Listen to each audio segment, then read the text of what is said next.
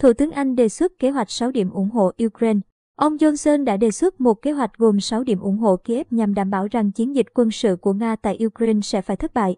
Đài RT ngày 6 tháng 3 đưa tin Thủ tướng Anh Boris Johnson đề ra kế hoạch 6 điểm cho Ukraine.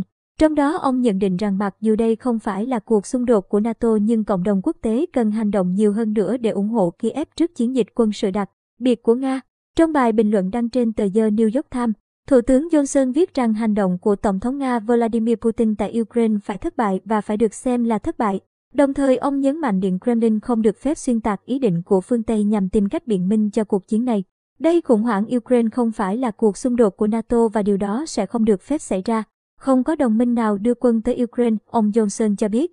Thủ tướng Anh nói rằng các quốc gia phương Tây không có thái độ thù địch với người dân Nga và không mong muốn hạ bệ một nước lớn và là cường quốc trên thế giới. Bằng cách viện dẫn một số ví dụ điển hình về hành vi gây hấn của Nga như xung đột ở Georgia năm 2008, các sự kiện ở Ukraine năm 2014, ông Johnson nhận định, rõ ràng hiện nay ngoại giao đã không còn có cơ hội.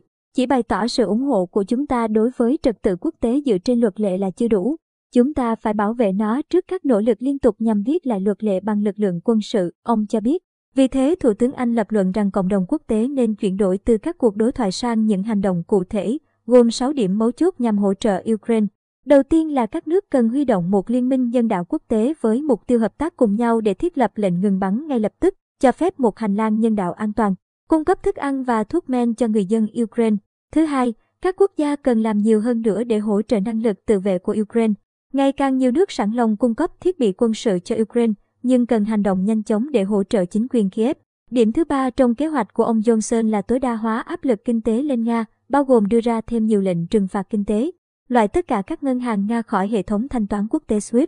Ở điểm thứ tư, Thủ tướng Anh kêu gọi các đối tác ngăn chặn bất kỳ sự bình thường hóa nào đối với những hành động của Nga ở Ukraine.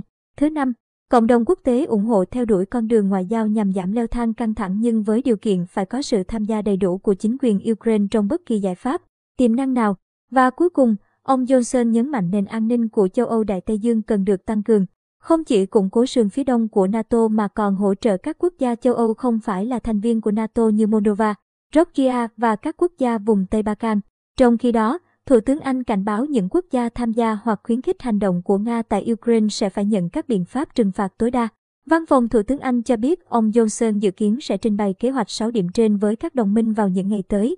Vào ngày mùng 7 tháng 3, Thủ tướng Johnson có kế hoạch gặp gỡ Thủ tướng Canada Justin Trudeau và Thủ tướng Hà Lan Mark Rutte.